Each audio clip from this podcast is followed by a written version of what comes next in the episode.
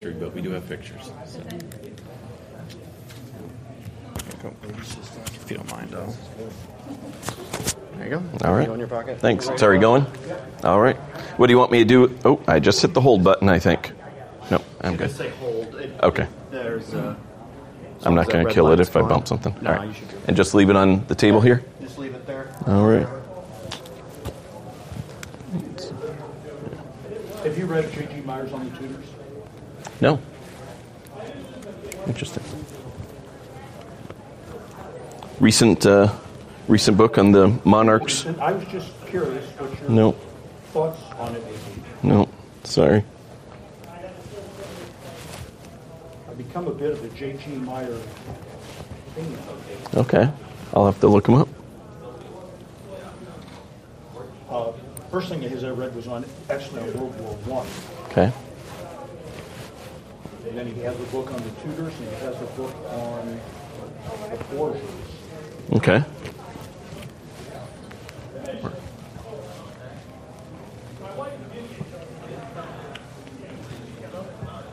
Senator Owen.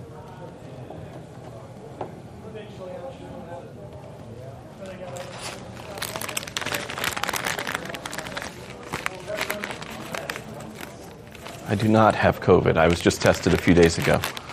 but I do have a lingering cough from a cold Yeah, a couple of weeks ago. But now you have to be really sensitive about coughing, or everybody thinks you have Yeah, COVID. It's like, noticed. I use those all the time before I preach. I find them very helpful, even if I'm not huh, not really having a sore throat or anything. Just, the, just the menthol. Yeah. No. I, I, I don't use what was Spurgeon's uh, Chili the pepper or chili something. peppers Yeah. and all- I don't do that one. Yep. He mixed up some concoction, had chili peppers and everything else in it. He said you should tan your vocal cords like you tan leather. Yeah. It worked for him, but I think I think I'd be like, oh my, acid or something. Oh, not good. Yeah. We're not Spurgeon. Hello. Hey, how you doing, sir? Good.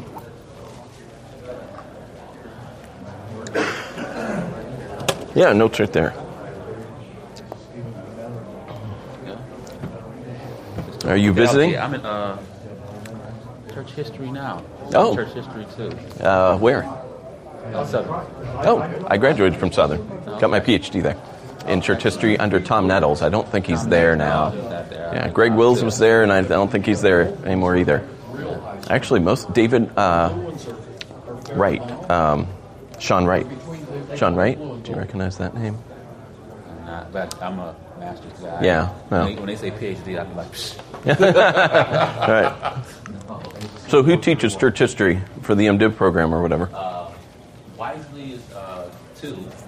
Okay. And I like my first professor. I can't remember his name. On, let me see. He was memorable, huh? Uh, he, he was very memorable. That's all I did. But I did like his class. Even though the book that I'm half away with, they used that book, I don't know, by uh, Gonzalez. yeah, yeah. We actually use that here too. Yeah. Yeah. I don't agree with him on a lot of some stuff. okay. Well, Uh, but church history one. This one right here. This- Presley. Stephen O. Presley. Oh man, see, I, I haven't been there in uh, 12 years now, and everybody's changed. It seems like Al Mohler's still there, but but uh, yeah, a whole bunch of guys. Randy Stimson, uh, Stinson. Yeah, see, Uh, went out what? when I, he preached at preview Day, Okay, which motivated me to actually move down. and then he was gone. and then uh, like that next year, him and um, Greenway, him and Greenway, Am Greenway took a bunch of people Yeah. out to Southwestern. Yep. Southwestern. Yeah, I was very surprised when Greg Wills. He was uh, he was a reader of my dissertation. He wasn't my advisor, but he was a reader, and he was always very aggressive. So he's very memorable. And I had a bunch of classes with him. He, I think he taught uh, this. He wrote the history of the school. Yeah, Yeah. he's the guy. Um, so he was there, but when he went out to Southwestern, I was very surprised. A little disappointed. I was, Yeah, because I took it with when I took that class, he had just left. okay. So Yeah, he was a, he was a good guy. I take it as a, yeah, I did take it as a, uh term. Okay. Left. All right.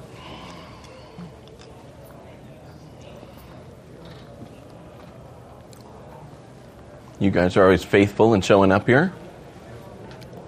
Sorry we disappointed you last year. Oh, we were kind No of conference. To, yeah, yeah. It was going to be on counseling, um, but just I, I told Dave, I said, I know it sounds kind of gay, but I miss seeing you and hearing you for the last two years. there you go. Well, A lot of stuff was closed last year. yep. A lot of Yep. still closed this year. Yep. Yeah, the seminary's back to normal basically. Um, the Well, school here, Michigan- though. Michigan seems to be kind of back to normal. Yeah, the kids still all have to wear masks I here in saw the that school. You guys, so I wondered if you were under a mask mandate for school. Yeah, We're still for- in Illinois under down to two years old. Wow. The whole state. Our- Wow. Depending upon what school district you're in. Hmm. Last last year was terrible. They they couldn't have more than one class in the hallway. They pretty much just used the hallways to get to the bathroom. They had to eat lunch in the room, no outside recess, none of that. It's all in your room. They had to wear masks. They had plexiglass up between any shared tables. They'd put plexiglass between the kids and And that was all state mandated, right? Yeah, I, most of it was, I think. Um, and they were trying to follow the letter of the law. Meanwhile, meanwhile, they said less young people died last year of COVID than flu in a normal year. Yeah, yeah, that's Well, you know, I, I don't know. you're hard pressed to argue against the social distancing, right? The Right. easiest way not to catch something Yeah, yeah, oh. basically to impose a quarantine. So yeah, and handshaking and stuff. I'm Yeah. sure that does lead to sharing of germs. And you know, I live in a Yeah. red state, so we just never quite got that crazy. Ohio, Nebraska. All right. Have we talked about this before? I have a brother-in-law who pastors in Grand Island. Do you? Yeah, John Hayes, What church? uh, Grace Baptist Church in Grand Island. I don't really little- know. it's very really small. know anybody. Okay. He's got that. They might have 50 people on a good Sunday. Is my guess. It's a Well, pretty that's small, really good because Okay. Grand Island is our third largest town. which is crazy, but yeah, Yeah, 40,000 people, maybe Yeah. 50. It's our third largest town. yeah. But I've been in Nebraska almost 40 years, and Grand Island has never had much of a, Yeah. even close to fundamental work. That church has been there. Um, so it's a Garb church. Um, uh, he's a grad of Faith in Iowa. Uh, John is John Hayes. Um, yeah, but it's just it's I purred along. a- I know there's think a- he's been there maybe 30 years before I was married. Before I married his wife's sister. well, I know there's a very large contemporary, contemporary Berean church there. okay. No, this church isn't contemporary at all. Know. They've got a piano, but you know that's the extent of it. I think Yeah. they struggle to have a piano player sometimes. Yeah. Actually, he just came down with COVID. I think um, he and his wife and some of his kids, and they're I don't know what they're going to do this Sunday. Yeah. So we- Well, we so you drive out here from Nebraska. Pardon? You drive out here from Nebraska Well, most usually I fly, but this year, this year actually I drove it for personal reason. This is this is where we're from originally, Mm. Detroit area. So my wife's flying in tomorrow night, and we were supposed to have a wedding that got canceled, so we're just having a family gathering. This. Okay. Good.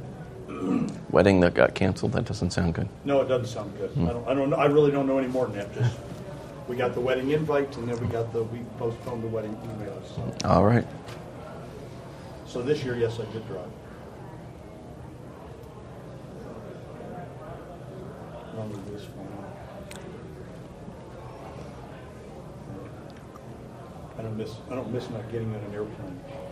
Yes, yes. I need to fly here in November. I'm just hoping things don't get worse, or you know, they oh, know. All of a sudden you got to be tested right before you, you know, Oh, within a week or two. Yeah, I don't know. I don't know. Though it seems like if anything, they're backing down. They backed down on what the Southwest pilots. They were going to lay off a bunch of them. It seems like they backed oh, down. So I got it. We got a guy in our church. He retired. He's from near Grand Island, and he retired and moved back out there. His wife's a nurse in Grand Island, Okay. and they come out with a get vaccinated or resign. Yeah. And then her boss called her in because she wasn't gonna. Yep. said, Well, we're down thirty percent nurses before the mac- mandate, and now we're going to be down another twenty-five percent. Who thinks that's a good So idea? we have permission to waive yeah. The mandate requirement. Yeah, they've got to do that. They've got. Yeah, I have a sister-in-law who's a nurse up in Minnesota, and she's fine with being vaccinated, but she's being told she has to be vaccinated now as a, Yeah. a condition of employment, and she doesn't want to do it for for that reason. which good or bad, whatever. It's not my choice, but that she, I don't know what she's going to do. She's pregnant now with her eighth kid, I think. My, my son works for the government, and he's, he didn't want to get vaccinated. I Yeah. was just telling him, Yeah. because his, his boss said, what are you going to do? He said, well, I, I will probably get vaccinated, Yeah. but not until the order comes down. He works for the Army. So, There you go. The order comes down. I'll get. Well. Yep. A good number of the seminary faculty had it late spring, early summer. So I think, yeah, I think most of us are probably immune for that reason. Actually, the one who didn't was the first one who got vaccinated. Dr. Compton was the one who avoided, which is probably good, um, all things considered. He managed to avoid it, but he was the first one to. And we have a guy in our church, the uh, shot. a retired or a Vietnam vet. He was one of the first to get vaccinated, and he spent 12 days in the hospital with COVID. Wow. How long after? Yep.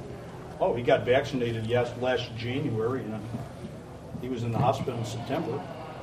So eight or nine months later, and they were this close to putting him on a ventilator. He said that Wow. first couple of days, I was writing out my will. Yep. Yeah, I now know a couple of guys near my age that have either been hospitalized or have died. It's a little, you know, alarming, a little Yeah. concerning. Yeah. "Oh, yeah. It's not When it's bad, it's bad. fairly young, fairly healthy people. But I don't know, does the vaccination really protect you? Know, it seems like it helps, but it, yeah, obviously, it's not the cure all. You know that story of Spurgeon with that cholera epidemic, right? I'm not sure.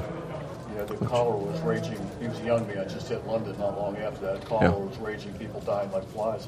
Walked by a Christian shopkeeper's shop, and Psalm 90 was up on the window. And Spurgeon was somewhat fearfully read that. and He said that God used that to give me the faith to keep visiting hmm. people. He said he never got it. That's great. That killed quite a few people. Oh. Which is just dirty water. I think, isn't it? That's just polluted, polluted water, I think. Yeah. Hmm. And they're running their sewage right into the drinking. All right, let's go ahead and get started. If you did not pick up notes, there are some on the back chair there. Did everyone get notes? The handout? All right, so we're talking about the Puritans and what they can teach us about soul care. Thank you, Corey. I do just want to start with a caveat and say I don't think that the Puritans are the answer to everything. So it's not like, let's go back to the good old days, look at the Puritans, and that's going to be like the solution for Christian counseling. And this is the way we should be doing exactly how they were doing it. That's not what I'm saying. Um, but like I think it was C.S. Lewis reminded us that people who live in different ages have different blind spots and different strengths. And I think looking back at the Puritans, they don't tend to have the same weaknesses that we have. And they tend to be stronger in some areas that I think we tend to be weak in um, in the 21st century. So let's start. There are handouts on the chairs you come in there, guys. I'm largely going to read through the uh, handout, make comments along the way, uh, but it's fairly fairly full outline. The modern day biblical counseling movement is of fairly recent origin. For example, Jay Adams' first book on counseling, Competent to Counsel, was just published in 1970, not that long ago. Uh, Adams actually coined the term nouthetic counseling in the late 60s, and through that book, he kind of introduced the term nouthetic counseling to a lot of pastors and other readers. Most of the major biblical counseling organizations are still less than 60 years old, with CCEF uh, being founded in 1968, ACBC beginning in 1976. It was originally called uh, NANC. Uh, perhaps some of you are more familiar with that. The name changed oh, about eight years ago now. So, well, the first issue of the Journal of Biblical Counseling rolled off the presses in 1977. So, the biblical counseling movement, at least uh, the one that we're probably most familiar with, is still only maybe 50 or so years old. Not that old, it's still fairly young. However, believers were using the Bible to help other believers long before Jay Adams came on the scene. Uh, you can see there we just uh, lost him last fall. He uh, passed away last fall. Um, was a help to many people. Believers have been using Scripture for uh, to help others for many centuries. During the mid to late 1500s, there arose a group of people known as the Puritans who placed a great deal of emphasis on diagnosing spiritual difficulties and using the Bible to help fellow believers overcome sin problems. These Puritans called this kind of ministry soul care and spoke about this ministry as the cure of souls. They saw themselves as physicians of the soul, things like that. So, who were these Puritans? Uh, what did they believe? And how might they be helpful to us in the 21st century? That's basically the outline, uh, the material we're going to be looking at, the questions I'm trying to answer. So, let's start by asking who were the Puritans? The short answer is that the Puritans were God fearing, reform minded Anglicans. That is, they were not Lutherans, they were not Anabaptists, they certainly weren't uh, Roman Catholics or Arminians, uh, but they were people in the Church of England um, who wanted to reform the church. They were Anglicans who had been impacted, some might say infected, by Reformed theology and who wanted to see the Church of England purged of the vestiges of Roman Catholicism and reshaped in keeping with the scriptures. They wanted to see the Church of England become more biblical, basically. And for them, for them that meant move in the direction of Reformed theology, Reformed polity, etc. Page two there. The Puritan movement began in England around the year 1560. Uh, I mentioned to the couple of the guys in the front row here before we started that um, in church history we don't use crayons, but we do have pictures. So uh, I'd like to have uh, pictures. And uh, you can see there a graphical depiction of the various monarchs of England during the 1500s. Henry VIII was king during the Reform- what's usually considered the Reformation period, or where the various branches of the Reformation were being started. And he was actually be uh, father to all three of those uh, who followed him Edward, Mary, and Elizabeth, though they were only half siblings in each case. In 1534, Henry and British Parliament created the Church of England as an institution outside the control of Rome. At this point, the Reformation in England was largely political. Basically, Henry really wanted to have a male heir. He really wanted to have a son to come after him, sit on the throne when he died, kind of preserve his legacy. And his wife, his first wife at least, was not providing him with a son. She would have a daughter, but uh, no sons, and so he wanted to divorce her. But the Catholic Church wouldn't allow them to divorce. I mean, he's not like he's a private figure; he's rather prominent as the King of England, and so he's not able to divorce his wife, Catherine of Aragon, in order to marry another woman. Here he already had his second wife picked out. Um, and so he basically takes the Church of England out from underneath the authority structure of Rome and through the Act of Supremacy, they create the Church of England with the monarch himself, Henry, as head of the church. They basically keep most of the structure of the Anglican Church in place, but he's now essentially the English Pope. For all practical purposes, he's at the top of the church, though functionally the Archbishop of Canterbury would do more of the day to day administration of the church. Edward VI, when Henry died, he was succeeded by his only son, Edward. Uh, Edward was actually born to Henry's third wife, uh, Jane Seymour, but he was a boy, so he got to go before his sisters, uh, basically. He was just nine years old when he became king. Crazy. King of England, nine years old.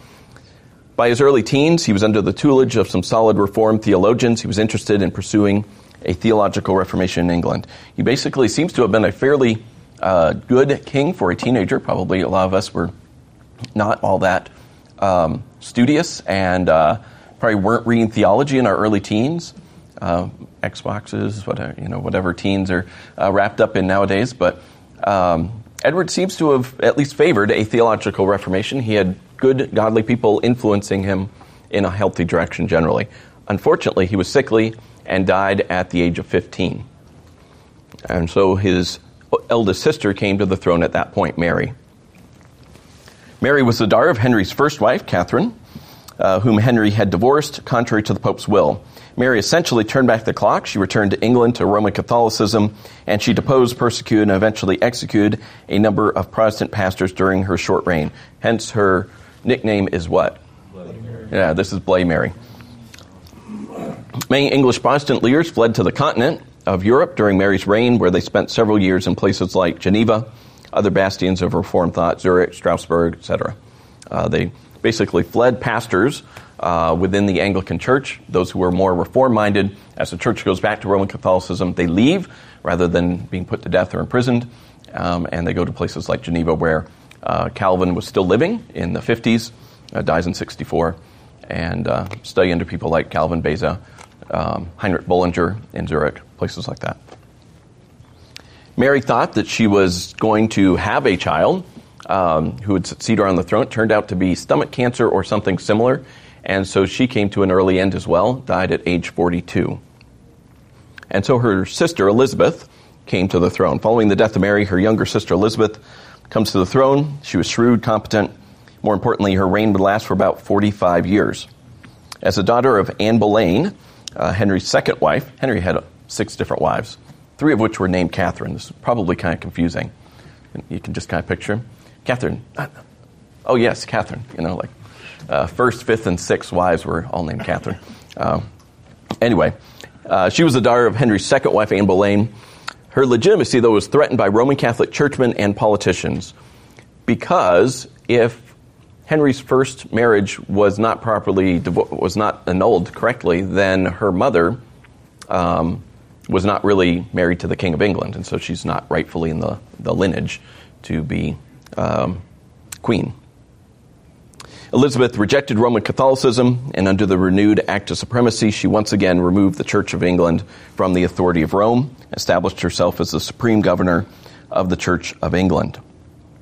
During Elizabeth's lengthy reign, many Protestant pastors returned to England, but upon returning, they realized that the English Church, under the so called Elizabethan settlement, still fell sh- uh, far short of the biblical model. The Elizabethan settlement was basically a series of policies and acts, some legislation, some appointments that were kind of a compromise between Roman Catholicism and Reformation thought. And as the Puritans had studied in places like Geneva, they came back and thought that the English church was still too Catholic in flavor, um, in structure, its theology, etc. So, having seen solid Reformed theology and polity in action, they weren't content with the condition of the English church. Many returning leaders felt that the English church needed to be purified their opponents would end up calling such people Puritans. Uh, much like the Anabaptists and others throughout history, they got their name from their opponents. Um, frequently, groups, denominations eventually, or um, various groups in church history didn't pick their own name. Their opponents were like, oh, you want to purify the Church of England. And they'd eventually adopt the name, but anyway, hence they got their name. Top of page three. The Puritan movement developed throughout the late 1500s and early 1600s into an increasingly theological movement. During the 1560s, after Elizabeth comes to the throne, uh, while she's queen, the Puritans were focused initially on reforming the liturgy of the Anglican Church, especially moving the church away from the Book of Common Prayer, which laid out how they should perform various ceremonies in the service, things they should say, prayers to be offered, how to perform weddings and funerals, and baby baptisms, and all kinds of things. And they wanted to get away from that because it was still largely Catholic, or really smelled a lot of Catholicism. During the 70s, the Puritans were focused on reforming the polity of the Anglican Church. At this point, the Anglican Church still had the archbishops and bishops and priests and deacons that mimicked Roman Catholicism. Sometimes the same people actually stayed in these positions and changed convictions. Uh, sometimes they were replaced, but the positions stayed the same.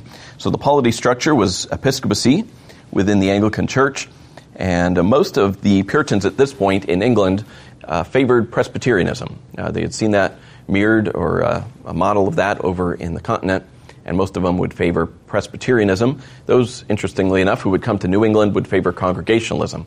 So we'd have congregational churches established Massachusetts Bay, that area, 1630s and such.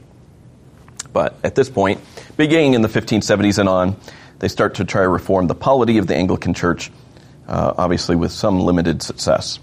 During the early 1600s, though, they really began focusing on the morality, especially of the clergy members, and the theology of the Anglican Church. Much like the Roman Catholic Church, the Anglican Church had a real problem with immoral clerics. Now, they actually did allow them to marry. Well, at least Henry didn't, but starting with Edward, uh, Anglican priests and bishops and such were allowed to marry, but there still was a lot of immorality among the clergy members, and they wanted to root that out. As well, uh, William Laud was Archbishop of Canterbury and was pushing the church in a more Arminian direction. Arminius would die in 1609, so this is really right about the same time.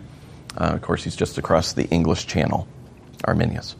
So they begin to try to reform the morality and the theology of the church in the 1600s. And most of the quotes, I'm going to include quite a few quotes here in the notes. Most of them will come from the 1600s from English Puritans. So then, what did the Puritans believe?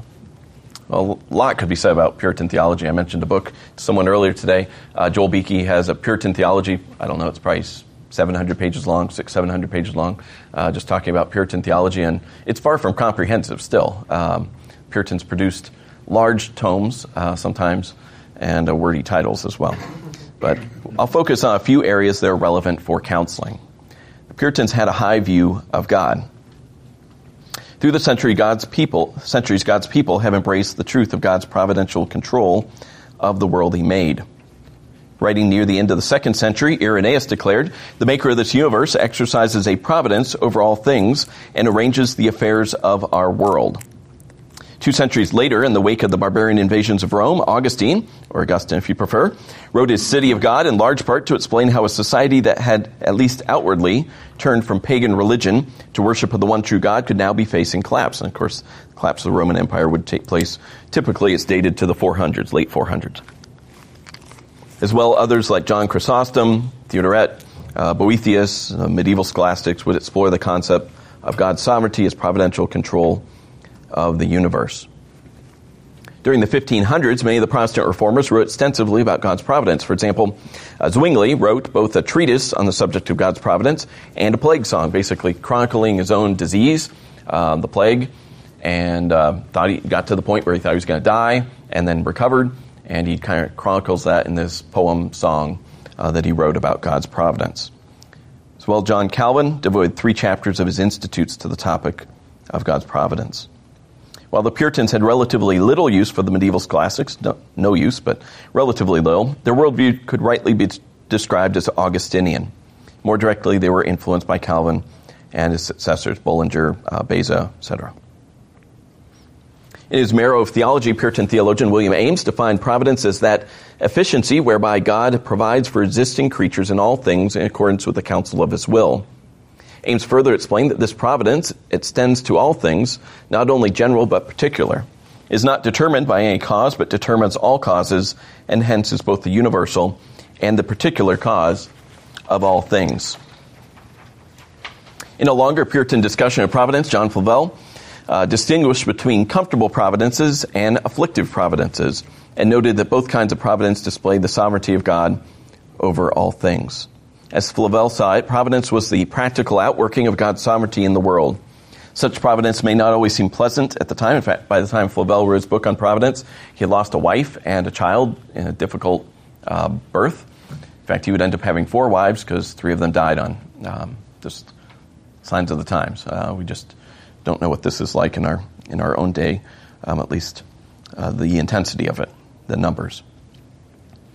Thomas Watson used a timely illustration to uh, help explain such frowning providences. He said this Suppose you were in a smith's shop, and there you should see several, uh, several sh- sorts of tools, some crooked, some bowed, some hooked. Would you condemn all these for naught because they do not look handsome? The smith makes use of them all for the doing of his work. Thus it is with the providences of God. They seem to us to be very crooked and strange, yet they all carry on God's work. The Puritans consistently held that God's providence extends to every corner of the universe and includes every human action. They also held that this reality should result in submissive faith and fervent prayer, even when the believer is faced with what uh, Thomas Boston would call a crooked lot, a difficult life circumstance. In addition to having a high view of God, the Puritans also had a high view of sin, if we can put it that way. The Puritan concept of divine providence seems out of step with modern society, our own day. The Puritan view of sin was even more so.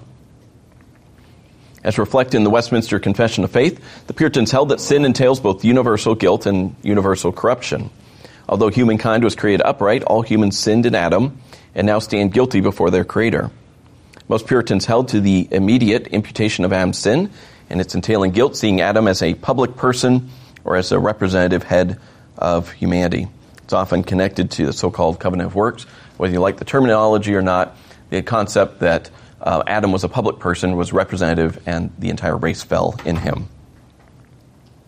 In addition to inheriting guilt, all persons also inherited a corrupt human nature. In the Westminster Confession, the Puritans explained it this way By this sin, Adam and Eve fell from their original righteousness and communion with God, and so became dead in sin and wholly defiled in all the parts and faculties of soul and body. They, being the root of all mankind, the guilt of the sin was imputed and the same death in sin and corrupted nature conveyed to all their posterity, descending from them by ordinary generation. Reflecting on John 3 6, that's the passage that says, That which is born of the uh, flesh is flesh. Puritan theologian Thomas Goodwin spoke about that abounding gulf, bottomless sea, and lake of that corruption sinfulness of nature within all our hearts. Due to Adam's sin, Goodwin continued, we are guilty of a universal, total sinful defilement spread over all faculties of soul and body, containing in it a privation or want of all good and an inclination to all evil. The Puritans did see a significant difference between the condition of the lost and that of the regenerate. Although they addressed the condition of the lost, they tended to write more about the condition of the believer who still wrestles with indwelling sin. This indwelling or original sin was viewed as the source of all actual sins that the believer commits in this life. Anthony Burgess, who was a member of the Westminster Assembly, English Puritan, described original sin as being like a forge or a shop from whence sparks of lust do continually rise. The heart of man is even like hell itself, whose fire of lust is unquenchable. So our Savior speaks of a hard heart, which is as an evil treasure. There is an evil treasure in every man's heart. You may see all sorts of wickedness come from it, old and new sins. And though he sin ever so much, yet he can sin more. This sea of corruption will never be dried up in this life. Paul also in Romans 7 complained of the activity and vigor of the sin in him, that it is always seducing, yea, captivating of him, although sanctified in part. Insomuch that although a man be loathsome in respect to his actual impieties, yet much more because of the original fountain of evil within him. The greatest part of our wickedness is in our natural inclination and propensity of sin. We are sinful even if we didn't sin. We were born sinful. For the Puritans, regeneration did not mean that one would be free from the struggle of sin, but did mean that a real change had taken place. According to Beeke and Jones, Romans 5 to 7 provide a kind of roadmap for the Puritan understanding of sin. As they put, if Romans 5 speaks about the imputation of guilt from Adam to his descendants, and Romans 7 speaks of the presence of indwelling sin in the life of believers, Romans 6 proclaims the freedom from the dominion of sin that characterizes the lives of the godly. The Puritans believed that although the regenerate still live with the remnants of indwelling sin, they've been freed from both the condemnation of sin and the dominion of sin. As Burgess wrote, though original sin be in regener- a regenerate person, yet it is not in its dominion there. It is in part abolished. In regeneration, original sin is more than suppressed, there's a qualitative change, and so a diminishing of darkness of the mind by light, of evil in the will by holiness. The Puritans realized that although sin had been decisively dealt with at the cross, and although indwelling sin was somewhat suppressed in the life of the regenerate, believers still struggle with real sin issues, and such struggles lay at the heart of most cases of soul care. In addition to having a high view of God and a high view of sin, they also obviously had a high view of the scriptures, thankfully. So the Puritans had a high view of the scriptures. Although far from perfect, the Puritans were not distracted by the theories of secular psychologists. Um, in fact, they predated the rise of modern secular psychology by some 250 years or so. Uh, Freud's writings would become popular in the 1890s, particularly in Europe, um, with his psychoanalysis. B.F. Skinner, with his behaviorism in the 1930s. Uh, Abraham Maslow uh, would push back against those two guys and be more optimistic, more humanistic and would present his hierarchy of needs in the 1940s. And all of these things tend to impact our modern thinking, but Puritans lived before all this. It wasn't an issue.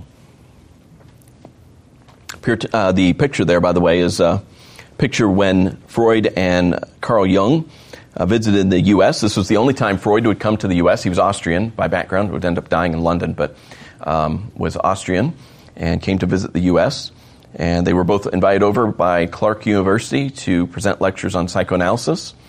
And um, at the end of the series, they're both awarded honorary doctorates by the university. And this tour of the U.S., in the Northeast particularly, was up in Massachusetts. Uh, this little tour uh, really pushed Freud to the forefront and put him before Americans. And especially after the war, he's returned to Europe, and after the war, some wealthy Americans go over to Freud for help and Freud's associates. Uh, I read an article in Psychology Today talking about Freud's view of Americans. It was fascinating. Um, he didn't like them. He, th- he liked American money, but he didn't like Americans. Um, but anyway, neither here nor there. Uh, Freud and Jung. So they weren't affected by these people. And given the, given the Puritan commitment to Scripture, it seems unlikely that the Puritans would have had any sympathy for secular or humanistic psychology, if such had been proposed in their day. Um, we don't want to use the Puritans to answer questions that they never actually faced, but looking at their theology, it doesn't seem like they would have read Freud and, and thought, you know, this guy's basically, they would have seen Freud as like an expression of depravity, uh, probably himself. Um, I don't think they would have adopted his ideas. It's safe to say. For the Puritans, all of life was centered around the scriptures. As J.I. Packer noted, Puritanism was above all else a Bible movement. To the Puritan, the Bible is the most precious possession that this world affords. Intense veneration for Scripture as the living word of the living God and a devoted concern to know and to do all it prescribes was Puritanism's hallmark. The Puritans viewed the Bible as God's word and therefore as completely trustworthy. Although they lived a little too early to use the word inerrant, um, they certainly embraced the concept. Uh, the word inerrant was actually uh, coined in the uh, 1650s, but it was an astronomical term. Um, it was coined to describe fixed stars as opposed to wandering planets. So people spoke about the stars that didn't seem to move in the sky as inerrant. And it would be a century or more later before it would start coming into theology. But anyway, they embraced the idea of inerrancy, though they never used the word in a theological sense. In addition to seeing the Bible as accurate and worthy of complete trust, the Puritans believed that the Bible was essentially clear. That is, they held to the perspicuity of Scripture. The Scriptures were given by God to be understood and used. As such, they saw the Bible as relevant and sufficient for life and godliness. Ken Charles summarized the Puritan view of Scripture in counseling this way. He said, as far as the English Puritans were concerned, every conceivable psychological need could be met, and every imaginable psychological problem could be solved through a direct application of biblical truth. I think our um, discussion so far has kind of already hinted at how the Puritans could be helpful to us, but let's ask the question why might the Puritans have something to offer us in the area of soul care? Well, first, the Puritans believed that God's people may struggle with sin. Although they were known for their high moral expectations, they realized that Christians often struggle with temptation and sin. For this reason, a number of Puritan authors produced case manuals, basically books cataloging kinds of temptation and sin. For example, in his book, Precious Remedies Against Satan's Devices, Thomas Brooks cataloged 12 means of temptation, eight ways Satan might keep souls from performing their religious duties. Uh, Thomas Brooks was an English Puritan pastor, pastored in London, actually preached to the House of Commons, uh, kind of the British equivalent of maybe the House of Representatives or something in America uh, influential pastor in London. Similarly, in his massive Christian directory, by massive I mean this thing is five volumes long and each volume is more than 500 pages long. Um, so uh, this is a big, big, big document, uh, five, five volumes and uh, 500 plus pages, so 2,500 to 3,000 pages maybe. Richard Baxter discussed how to deal with the various sins of the heart and sins of behavior that Christians may easily fall into. Uh, this is the guy who's best known probably for his book, uh, The Reformed Pastor, which uh, some of you have read. Some of you may be as students here uh, have read this or assigned it to others. He dealt with issues like wasting time in this book, uh, hypocrisy and pride. He also addressed more obvious sins uh, like gluttony, drunkenness, and immorality. In addition to swearing and lying, he cataloged more than 30 other sins of the tongue. In subsequent volumes of his Christian directory, that's all from his first volume, in his subsequent volumes, he talked about relationships in the home, in the church, and in society at large. Uh, like Brooks, uh, Baxter would live through the uh, regicide of Charles I. Uh, the English subjects decided not to be subject to the King of England and beheaded him um, in 1649, and the English interregnum took place during the 1650s. And um, Baxter and others, um, many of the guys I'm quoting from here lived through that. They weren't living through a particularly stable time in English history. I mean, the killing of your own king is uh, rather it's a rather good way to destabilize your country at this point. Page seven. The Puritans believed that God's people can also struggle with depression.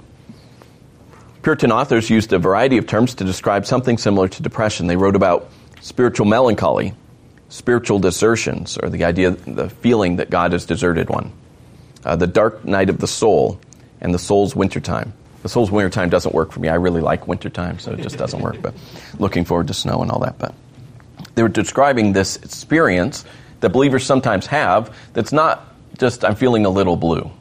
You know, I'm a little blue today, or I didn't sleep well, and I'm a little tired today, sluggish. No, they were describing something uh, that seemed to happen to a lot of people, a lot of Puritans, where they struggled with sin and felt guilty about it. Or they felt like God just was not answering them. God was not helping them in their sanctification, perhaps, um, and, and felt that God had deserted them in some way. In a treatise titled A Child of God Walking in Darkness, Goodwin argued that one who truly fears God and is obedient to Him may be in a condition of darkness and have no light, and he may walk many days and years in that condition. Goodwin described this dark condition as discomfiture and sorrow, an inward distress of mind and conscience. Similarly, in the preface to his exposition of Romans 8:28, Thomas Watson introduced his topic by confessing, "There are two things which I have always looked upon as difficult. The one is to make the wicked sad, make them realize their sad condition.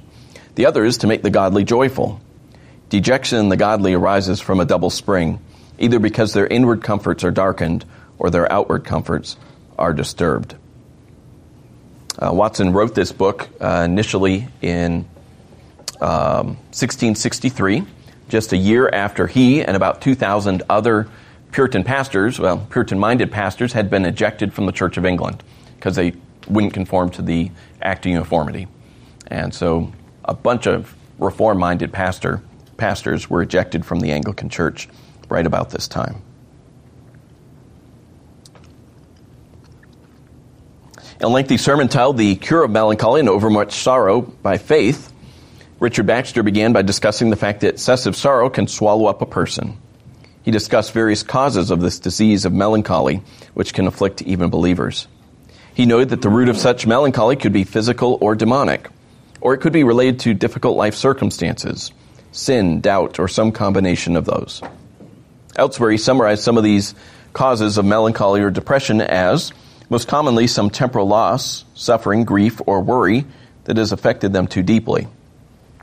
Second, an excessive fear of common, if nevertheless dangerous situations, anxiety about what could happen, dangers in this world.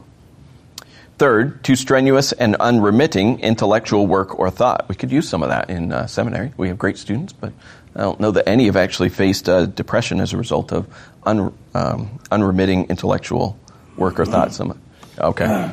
All right, Drew has. But fifth, or fourth there, fears, too deep or too constant, and serious, passionate thoughts and cares about the danger of the soul. More seriously, we could use that in our day. We could use those who are concerned about their soul to the point that they're, they're really troubled. Fifth, the major dis- predispositions to it, indeed the principal causes, are frailness of faculty or reason, joined to strong emotions, most often found in women and those who otherwise come by them naturally Six, in some cases, melancholy is ushered in by some heinous sin, the sight of which those guilty of it cannot bear once their consciences are finally awakened. In Baxter's day, that is the mid to late 1600s, some Puritans were experiencing delusive impressions of hearing voices, seeing bright lights, feeling touches, and being urged to blaspheme or commit suicide. Bad dreams were frequent. They were unable to stop despairing about everything or to concentrate on anything but their own hopelessness. They would cultivate solitariness and idleness. They would spend hours doing nothing. They would insist that others did not understand them, that they were not sick, but only realistic about themselves. And they would prove perversely obstinate in the matter of taking medication. So Baxter's use of the term melancholy here is pretty broad. He seems to be talking about everything from depression or anxiety to like a bipolar disorder um, or psychosis or something, where one is seeing things that aren't there. So it's a pretty broad term, but um, again, it's not just feeling blue, feeling I'm a little down. Um, it's rather rather serious. Baxter did not stop at cataloging the causes and manifestations of such me- melancholy. He went on to offer cures, or at least helps, to those who find themselves depressed. Hence, the uh, title of his sermon was The Cure of Melancholy and Overmuch Sorrow. It wasn't just like musings about melancholy, it was how to fix this. Similarly, Puritan pastor William Bridge delivered a series of 13 sermons on Psalm 42:11. Why are you cast down, O my soul? Why are you disquieted within me? Hope in God. Concerning that passage, Bridge observed that there is an inward peace and quietude of soul which the saints and people of God ordinarily are endued with. But he also noted it is possible that this peace may be interrupted, and God's people may be much discouraged, cast down, and disquieted. Bridge believed that God never finally deserts his children, but as several of the psalm writers experienced, a believer can temporarily feel that he is far from God or is spiritually deserted. Like Baxter, Bridge did not stop with the diagnosis. Most of the sermons in his series were focused on lifting up believers who are discouraged for one reason or another. And so the titles of his various sermons are lifting up those who, and he talks about different kind of discouragement, depression, sin struggle, things like that. The final sermon in his series was the cure of discouragements by faith in Jesus Christ.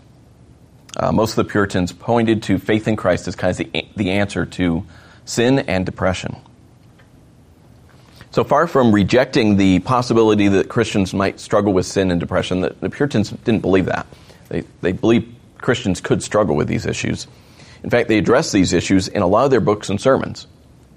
They believed this was a real problem. They, they had seen this in their own ministry, that this was a real problem for believers. But they believed that God's people could help each other overcome sin, depression, and other difficulties. In a sermon published in 1683, Richard Baxter asked those struggling with depression, Do you know any minister or friend that is wiser than yourself? If you say no, how foolishly proud are you? If you say yea, then ask the minister or friend what he thinketh of your condition, and believe him, and be ruled by him rather than by your infirm self. So the idea is you're discouraged, you're struggling with sin, you're depressed. Go to a trusted pastor, go to a godly friend, and lay the case before them. Ask for their advice, and then trust them. Trust them. You're not thinking right. Trust someone who you trust is godly, and uh, let them apply the scriptures to your life, and uh, and follow that. Likewise, Puritan pastors were expected to know their flock. Pastoral visitation was a common practice among the Puritans, and pastors used such visitation as a time to counsel the souls of distressed members. As theologian John Owen explained, it belongs to the pastors, on the account of their pastoral office, to be ready, willing, and able to comfort, relieve, and refresh those that are tempted, tossed, wearied with fears, and grounds of disconsolation in times of trial and desertion. The tongue of the learned is required in them, that they should know how to speak a word in season to him that is weary. the idea of a pastor who didn't engage in regular counseling or personal exhortation was unknown among the Puritans. Those who knew God's word were deemed responsible to apply it to the lives of their people. And they spoke about uh, practice godly conferences where the pastor would preach, and then after the sermon, they would get together and basically have on the spot counseling. They didn't hum just as I am and such, but they uh, would get together and they would talk about the sermon and about sin struggles uh, in these godly conferences. And the pastors regularly would visit people um, not only people in the hospital, but people struggling with sin in their homes, and ask them about the state of their souls, hence the uh, idea of being a physician of the soul. All right, some concluding thoughts, some suggestions. First, uh, read the Puritans. If you haven't read any of the Puritans, uh, you should look up some books. Uh, I'm sure we have some down in the bookstore. Uh, if not, Amazon's always on your phone or whatever. Uh, read the Puritans. They were imperfect. Uh, but no one knew that better than they did, and they were very helpful in many ways. Uh, they were people who revered God's word, who um, put a lot of effort into understanding the flesh, understanding the conscience, understanding the struggle with sin. And they tended to be strong where we are sometimes weak, so read the Puritans. Second, embrace the good in Puritan theology. We might disagree with them on all kinds of issues, ranging from infant baptism to eschatology and most were postmillennialists. Uh, many of them were postmillennialists. So we might not agree with them. I'm not saying swallow up Puritan theology and, and this, is, this is all great. Become a Presbyterian and, and start baptizing babies in your church. But uh, embrace the good in their theology. You don't have to agree with someone on every detail in order to learn from their theology. And they were strong in the areas of sin and temptation, areas where I would say modern Christian writers tend to be pretty weak. If anything, popular preachers tend to downplay sin in our day. As much as we'd like to think it doesn't, that does trickle into other church into churches that are otherwise conservative. Uh, we don't preach about sin in the way that the Puritans tended to, and we probably don't confront people about their sins privately unless they come to us with a problem the way the Puritans tended to. Uh, the Puritans were very keen on going to another believer and uh, asking about the state of their soul. And uh, so the Puritans, both in theology and practice, have some things to help us with. And then, third, they are learned from the Puritans' commitment to using Scripture to help struggling believers. They believe the Bible is completely trustworthy, they trusted it, uh, they knew it, and they sought to apply that to their own lives and to the lives of fellow believers. So, learn from the Puritans. All right, any questions or, or comments that came up as, as we were going through? Yes, Barry. Bibliography, I'm sure there's some good books uh, to look at. But Yes. do you have any specific ones that you recommend? John Owen on sin, uh, mortification of sin. Uh, Richard Baxter's books on depression. Um, Thomas Brooks on temptation. Um, his yeah, precious remedies against Satan's devices. So all three of those are very relevant to counseling and understanding sin and, and the struggles and depression. Like a Puritan discussion of depression. Totally different era, different issues. It's not screen time or, you know, the kind of issues that happen uh, with us. Uh, the Puritans tended to be very in- introspective. Much of that good, sometimes maybe a little overdone, but much of that good. And they often felt that they had fallen short as believers and really struggled with that. You know, how, and uh, certainly led to depression in some cases. Yeah, Joe. Um, on page three, when you were reading the, um, the Puritan movement developed, hmm and then, um, you said during the fifteen sixties, the Puritans were focused on reforming the liturgy of the Anglican Church, Mhm. especially moving the church away from the Book of Common Prayer. Right. Is that to say that the Puritans like to pray shooting from the hip, what do we call it? Um, Or do they just want to write their own book of, in other words, we'll, we'll write our own prayers, and those are the acceptable prayers? They described um, the Book of Common Prayer as being culled from the dunghill of popish practices or something like that. They had a very picturesque way of describing the Book of Common Prayer. And they, they felt like this was Roman Catholicism. We've just slapped the Anglican name on it. They really felt that it retained a lot of Roman Catholicism in the prayers that were said in the services. Um, they did pray extemporaneously, but they weren't opposed to uh, written out prayers, long prayers sometimes. Um, they didn't simply replace the Book of Common Prayer with their own. Though, maybe you're thinking of this. Um, you know, sometimes people picture them as coming to uh, the New World seeking freedom, freedom of religion. They're not really seeking freedom of religion. They're seeking to be able to worship the way they think people should worship. Um, and so they certainly would institute pretty strict laws, say in Massachusetts, including kicking out people like Roger Williams, uh, Baptist, sometime Baptist. Um, so it's not that they were seeking complete freedom and everybody can do what they want, but they wanted to move away from Roman Catholicism and um, and move in a reform direction. Yeah, Can I ask yeah, yeah, sure. No, it's a limit of one question. This. Uh, sorry. no, go. Did, did they um, subscribe to the idea of the city of God, kind of idea that we'll build a village and we'll, we'll, we'll live and model ourselves? Oh yeah, particularly New England, Seyon Hill. They used the language of Seyon Hill, um, an errand in the wilderness. Uh, they felt that you know North America at that point is a wilderness. Errand in the wilderness. This will be the New Jerusalem, perhaps. Um, hence the postmillennialism will be a light to the nations. Um, some had the idea of certainly evangelizing the Indians. Um, limited success with that, but um, but they certainly wanted to establish congregationalism. Um, most of them would embrace congregationalism in New England and think that this is the way churches should be. Those who came over were not initially separatists, except for the pilgrims. But functionally, they would be. They were no longer really purifying the Church of England. There would never be an Anglican bishop in the New World. Um, Anglicanism would not really be established. Um, some down Virginia, but um, particularly in New England, congregationalism was moving away from um, the Church of England rather quickly. Yeah, Pearson. Yes, I, I have a sense you highlighted in here the intensity of the private ministry with people, Yeah. you know? Um, but they, they preached a lot too, so it wasn't Certainly. one or the other. Right.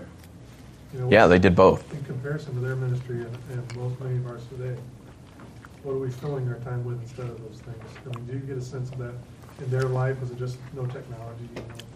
I don't, I don't know how they managed their time so well. It does seem that there was a tendency to um,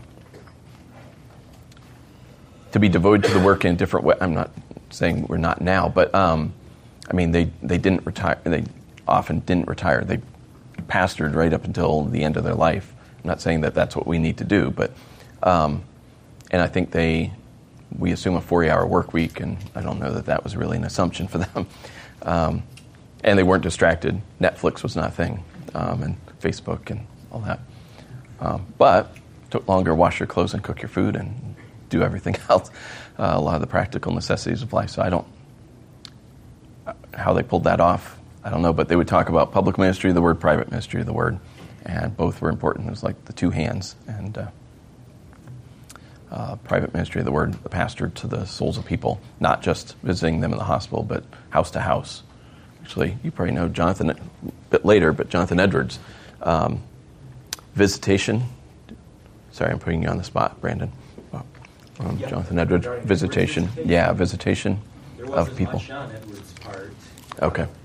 His, this was a point of contention. This is 1700s, of course, but Him and his parishioners, yeah, that he was not doing this. Okay. His attitude was, I'm, the best work I can do is in my study. If people need me, they'll come to me. Hmm.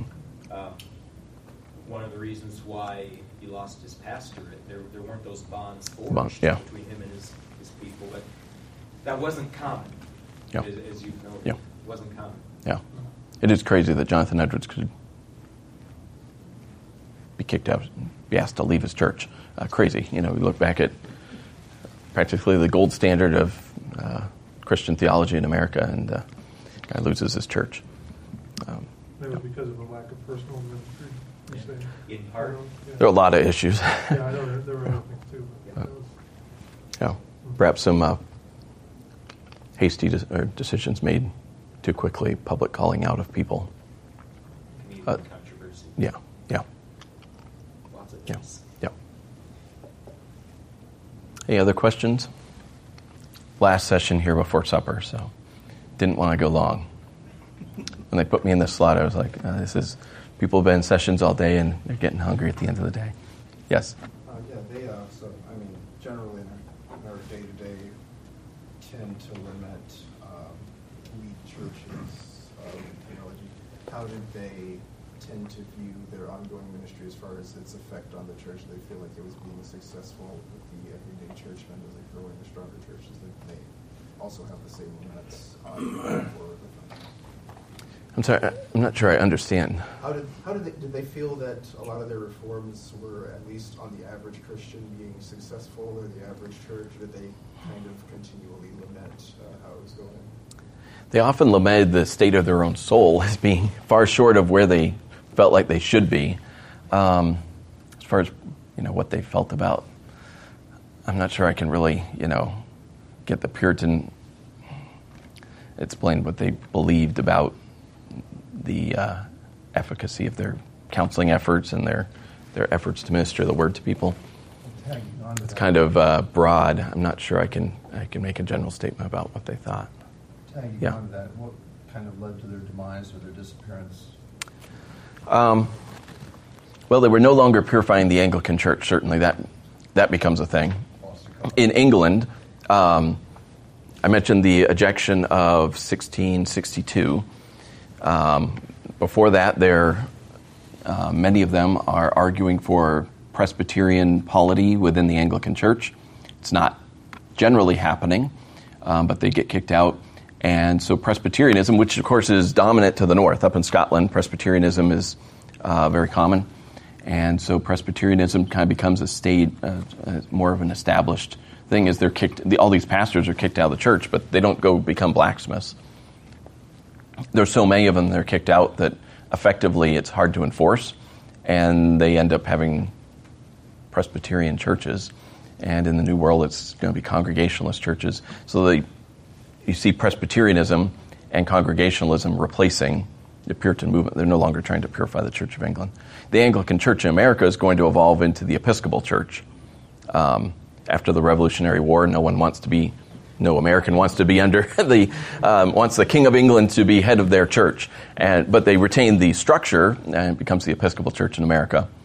Um, today, though, obviously there are Anglican churches outside of England as well, which is kind of uh, interest, kind of weird, like South Africa. A lot of Anglican Church of England is strong in, in South Africa. Of course, colonialism has something to do with that, where the English flag went at one point. But, All right, any other? Yeah, Drew. Obviously, uh, this will probably come out the further reading you recommended, but uh, as far as the way that they actually dealt with people with those with depression and, and even what sounds like bipolar disorder and stuff Yeah. like that, um, was it was it mainly like praying with people and, and reading the scriptures with them, or like how did they how did they approach that? Obviously, they're dealing with things that Yeah. somewhat of a great better understanding of now. Right. So they certainly pointed people to trust in Christ, that they bel thought that unbelief um, was the source of a lot of problems. Certainly not all of them. Uh, I mentioned at the end of one of those quotes that they had a problem with people taking their medication, like 1600s, people not wanting to take their medication. I don't actually know what kind of medication they're thinking of there, but it's in the context of people are depressed and, and don't want to. Uh, and I'm not advising, I'm not a doctor, uh, whatever, but um, it's interesting that they're talking about people who think that they're just being realistic. I'm not really, you know, I'm not being morose. This is just the way I really am. I really am this bad. But that sometimes led to, like, just, I can do nothing. Okay, I can, like, so I don't do anything. And, and they isolated themselves and thought poorly of themselves. And they certainly didn't have the uh, self esteem, you know, uh, pull yourself up and you're, you're really all, you're great uh, Puritan preaching didn't didn't say you're great. You know, God loves you and you're wonderful, and you know, because God looked through the corridors of time and, and loved you so much that He did this and that. Um, that's not the way Puritan preaching tended to be. Um, it did tend to emphasize um, the difficulties, uh, the,